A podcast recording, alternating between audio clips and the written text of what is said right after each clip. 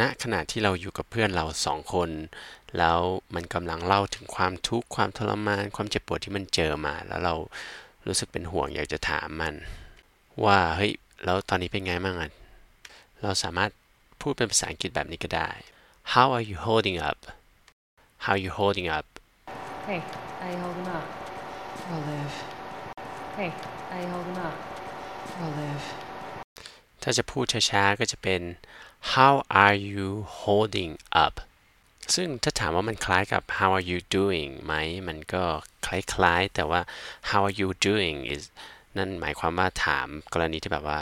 เพิ่งเจอกันแล้วอยากรู้เฮ้ยสบายดีไหมอะไรเงี้ย แต่ How are you holding up หมายความว่าเรารับรู้สถานการณ์เหตุการณ์ของเขาแล้ว แล้วอยากจะรู้ว่า เออเขาดีขึ้นเขาเป็นไงมั่ง อย่างเช่นว่าเพื่อนทะเลาะกันกับแฟนแล้วมาเล่าให้เราฟัง เราฟังเรื่องราวมาระระยะเวลาหนึ่งแล้วแล้วเราอยากรู้ว่าเขาเป็นไง เราก็ถาม hey how how are you holding up